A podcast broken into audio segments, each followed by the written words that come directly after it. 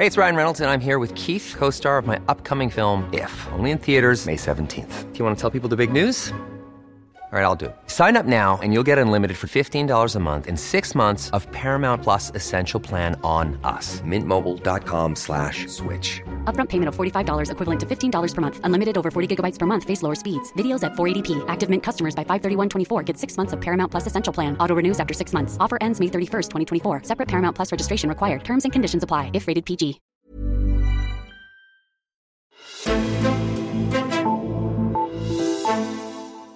Der er nyt om Britta Nielsen. To undersøgelser fra PVC og Kammeradvokaten er præsenteret, og de har skulle kaste nyt lys over, hvad der egentlig er foregået derinde på et kontor i Socialstyrelsen.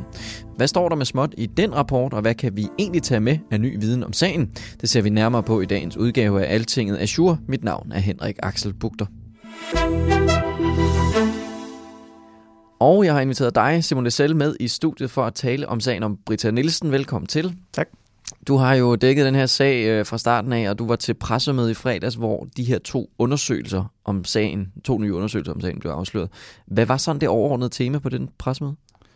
Jamen, øh, det overordnede tema var øh, at finde ud af, hvordan Britta Nielsen havde forbået, begået de her formodede øh, besvigelser, øh, og om der kunne placeres et ansvar.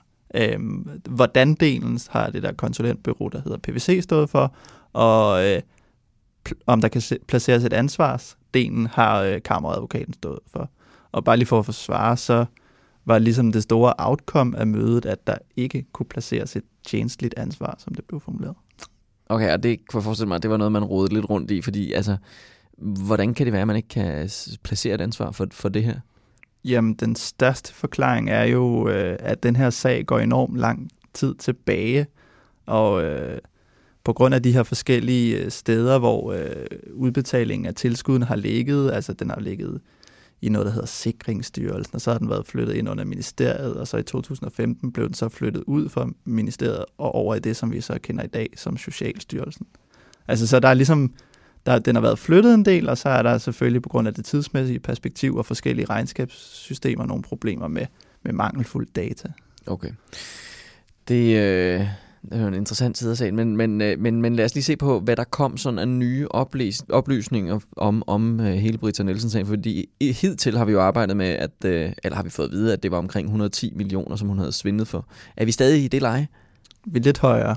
Vi er oppe på 120,6 millioner nu. Okay. Uh, og det, man har gjort uh, for ligesom at, at, at nå op på det her beløb, er, at man blandt andet har tjekket altså øh, alle de konti, hun har udbetalt til, og det har man så fundet ud af, at det er 66 styk.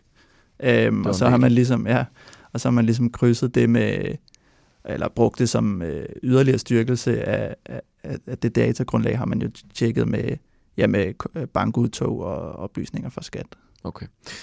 Kan vi så være sikre på, at det er 120 millioner, det hele drejer sig om, som, som hun har svindet for, eller, eller siger rapporterne noget om det? Nej, det, det kan man absolut ikke. Altså, der er blevet lavet en opgørelse, som går fra 93 og frem til 2018. Og det er så det, hvor at, øh, eller så det er det her, gennem de her år, hvor at, øh, de 120 millioner, man ligesom har lokaliseret. Men øh, i perioden før det, kan man hverken be- eller afkræfte, som det bliver formuleret i rapporten, at der er sket et yderligere svindel. Okay, interessant øh, at se, om der så pludselig kommer noget mere senere. Men, men øh, altså, Britta Nielsen, hun har jo, har vi fået at vide førhen, kunne den gøre det her, fordi hun har haft nogle rettigheder øh, inde i øh, Socialstyrelsen for at og så kunne, kunne øh, udbetale nogle, nogle midler til sin egen konti. Øh, nummer 66, som, eller var det 60? Der var mange, nogle ja. 60 konti, i hvert fald ja. en, en del, hvor hun så har udbetalt penge fra satspuljen til. Hvordan kan det ikke være blevet opdaget?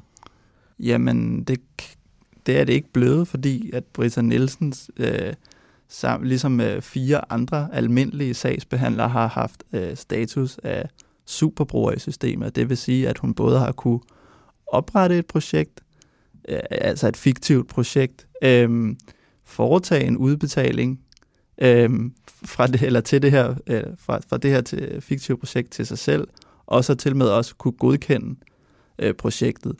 Og så har hun yderligere også haft adgang til at gå tilbage og rette øh, det stamdata, som det hedder, altså e-mailadresser, kontonummer og alt, hvad der er tilknyttet de her projekter, det har hun også kunne rette tilbage. Så på den måde ligesom lægge et slør ud over svindel. Okay. Hvordan øh, er procedurerne andre steder for sådan nogle sager? Hvordan undgår man, at det sker alle mulige andre steder? Ja, først og fremmest så har man en funktionsadskillelse, der gør, at den, den samme medarbejder ikke både kan oprette en udbetaling og godkende en udbetaling. Det er sådan den, den væsentlige. Ja. Øh, og der skal man lige sige, at, at på det her pressemøde, der blev de her 13 nedarvede kontrolsvagheder præsenteret, hvoraf øh, den manglende funktionsadskillelse, øh, som er det, Britta Nielsen har benyttet sig af, øh, blev fremhævet sådan væsentligt. Men der var også andre, øh, mm. andre svagheder, kan man, kan man vist roligt sige. Nå, men hvad, hvad, hvad, hvad, var, hvad var det så? Jamen, der, jeg tror, det er punkt 5, det må du ikke hænge mig op på, men der, der er i hvert fald med, at øh, man heller ikke har lavet en gennemgang, i sådan en halvårlig gennemgang, hvor man ligesom kigger på, okay, hvem har, har adgang til, øh, til, de, til de forskellige ting, og bør de stadig have adgang. Hvis man havde gjort det, så kunne man i hvert fald have øget øh, muligheden for øh, at have opdaget, at der var noget, der ikke skulle være, som det var med Britta Nielsen, fordi hun ligesom altså både havde adgang til at oprette, godkende og udbetale. Øh, og det kunne man ligesom have, have opdaget ved at, at have taget hendes superbrugerstatus til, til revurdering. Mm. Øhm, og så har man også haft problemer med, øh, man har ikke haft sådan et centralt sted, hvor man har opsamlet logdata før 2016, mener det er. Og logdata er ret centralt til at opdage, om der, hvad der foregår i systemet, fordi de ligesom logger alt, hvad der, hvad, der, øh, hvad der sker i et system. Så på den måde, hvis man ligesom havde, havde gjort det, så kunne man gå tilbage og se, åh, oh, der er der en, der ændrer en e-mail eller et kontonummer, i det her projekt. Hvorfor gør hun det? Mm. Okay.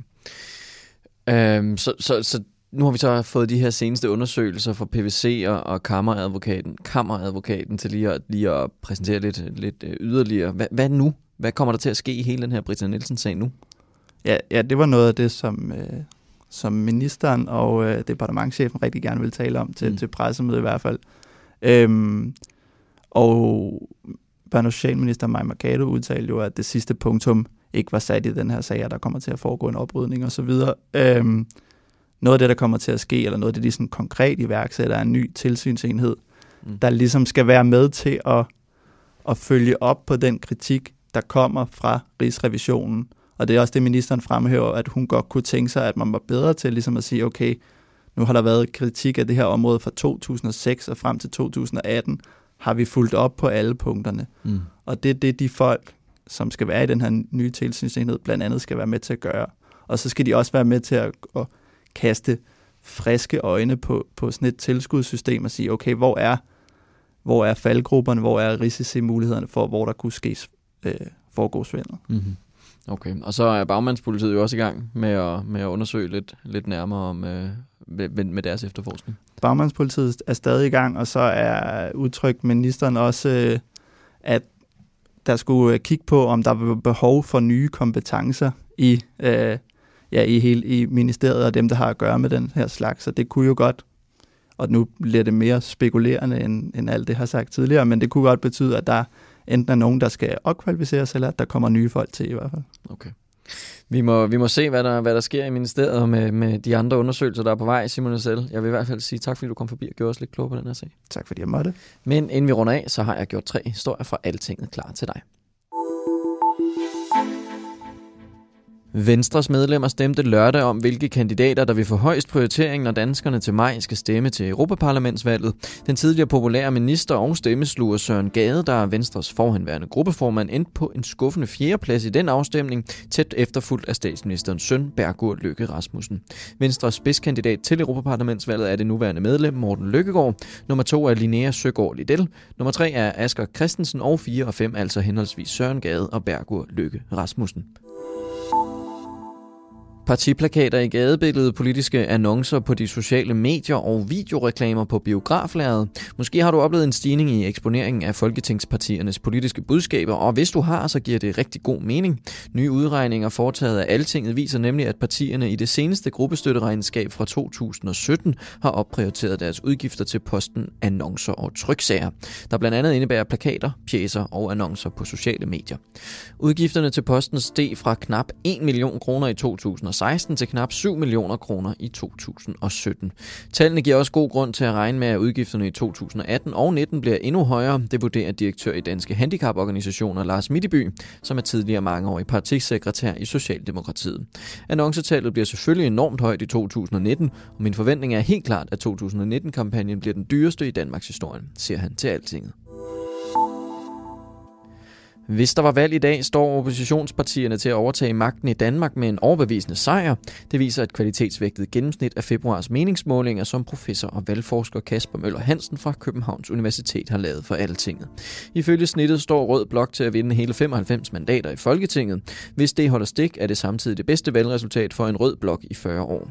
Sidst de røde partier opnåede det, var ved Folketingsvalget i 1979. De mange mandater skyldes især, at der er et højt niveau af stemmespil i den borgerlige lejr, siger Kasper Jesper Møller Hansen.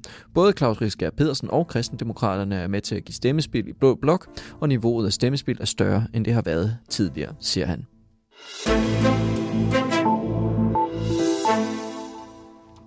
Tak fordi du lyttede med til dagens udgave af Altinget Azure. Spred endelig budskabet om os, så vi når endnu flere lyttere som dig. Skriv til os på podcast Mit navn er Henrik Axel Bugter, og vi lyttes ved.